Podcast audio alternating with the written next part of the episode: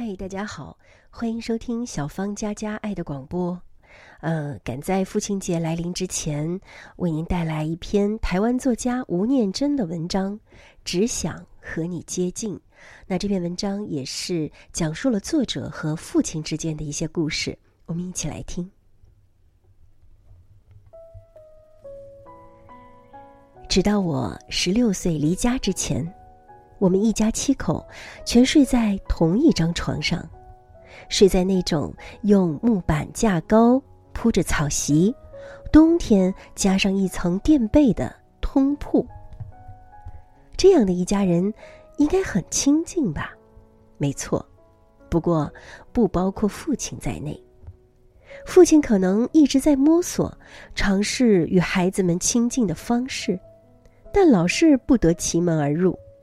同样的，孩子们也是。小时候特别喜欢父亲上小夜班的那几天，因为下课回来时他不在家，因为他不在家，所以整个家就少了莫名的肃杀和压力。妈妈准确的形容是：猫不在，老鼠呛须。午夜，父亲回来。他必须把睡得横七竖八的孩子一个一个搬动、摆正之后，才有自己可以躺下来的空间。那个时候，我通常是醒着的，早就被他开门摔门的声音吵醒的。我继续装睡，等着洗完澡的父亲上床。他会稍微站定观察一阵，有时候甚至会喃喃自语地说：“实在啊。”睡成这样，然后床板儿轻轻抖动，接着闻到他身上柠檬香皂的气味，慢慢靠近，感觉他的大手穿过我的肩胛和大腿，最后整个人被他抱了起来，放到应有的位子上，然后拉过被子帮我盖好。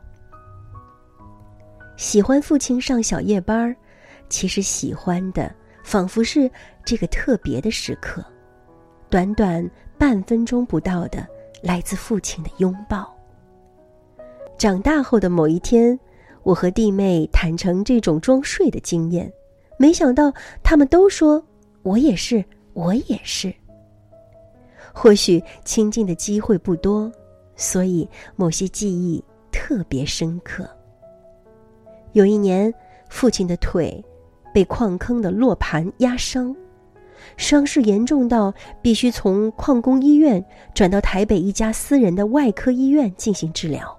由于住院的时间很长，妈妈得打工养家，所以他在医院的情形几乎没人知道。某个星期六中午放学之后，不知道是什么样的冲动，我竟然跳上开往台北的火车。下车后，从火车站不断的问路，走到了那家外科医院，然后在挤满六张病床和陪伴家属的病房里，看到一个毫无威严、落魄不堪的父亲。他是睡着的，四点多的阳光斜斜的落在他消瘦不少的脸上，他的头发没有梳理，既长且乱。胡子也好像几天没刮的样子，打着石膏的右腿露在棉被外，脚指甲又长又脏。不知道为什么，我想到的第一件事竟然就是帮他剪指甲。护士说没有指甲剪，不过可以借我一把小剪刀。然后，我就在众人的注视下，低着头。忍住一直冒出来的眼泪，小心翼翼的帮父亲剪指甲。当我剪完所有的指甲，抬起头发现，父亲不知道什么时候已经睁着眼睛看着我。妈妈叫你来的？不是，你自己跑来的？没和妈妈说？嗯，没有。马路野狼。直到天慢慢转暗，外头霓虹灯逐渐亮起来之后，父亲才再开口说：“暗了，我带你去看电影，晚上就睡这边吧。”那天夜晚，父亲一手撑着我的肩膀，一手拄着拐杖，小心的穿越周末熙攘的人群，走过长长的街道，去看了一场电影。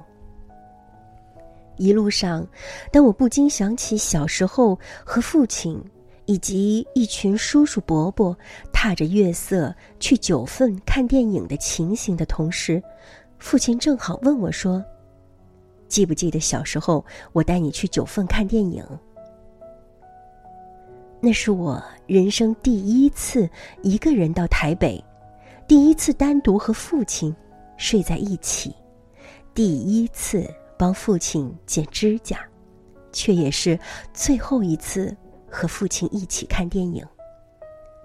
那是一家比九份生平戏院大很多的电影院。叫远东戏院。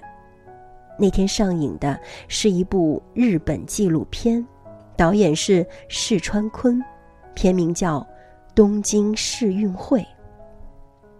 片子很长，长到父亲过世二十年后的现在，还不时在我脑袋里播放着。走在红尘俗世间，谁的呼唤飘在耳边，那么熟悉却又遥远。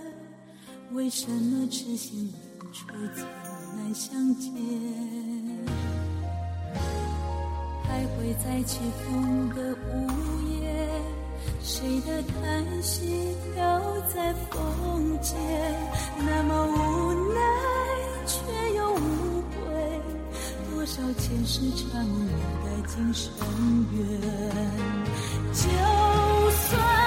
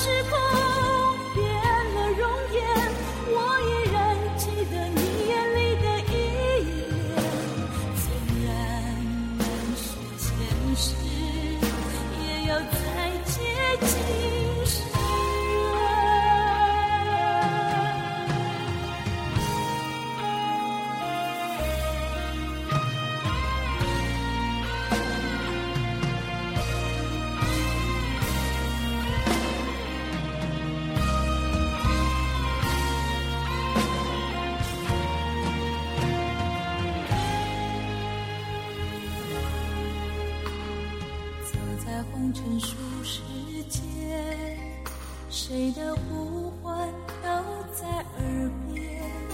那么熟悉却又遥远，为什么痴心人初次难相见？徘徊在起风的午夜，谁的叹息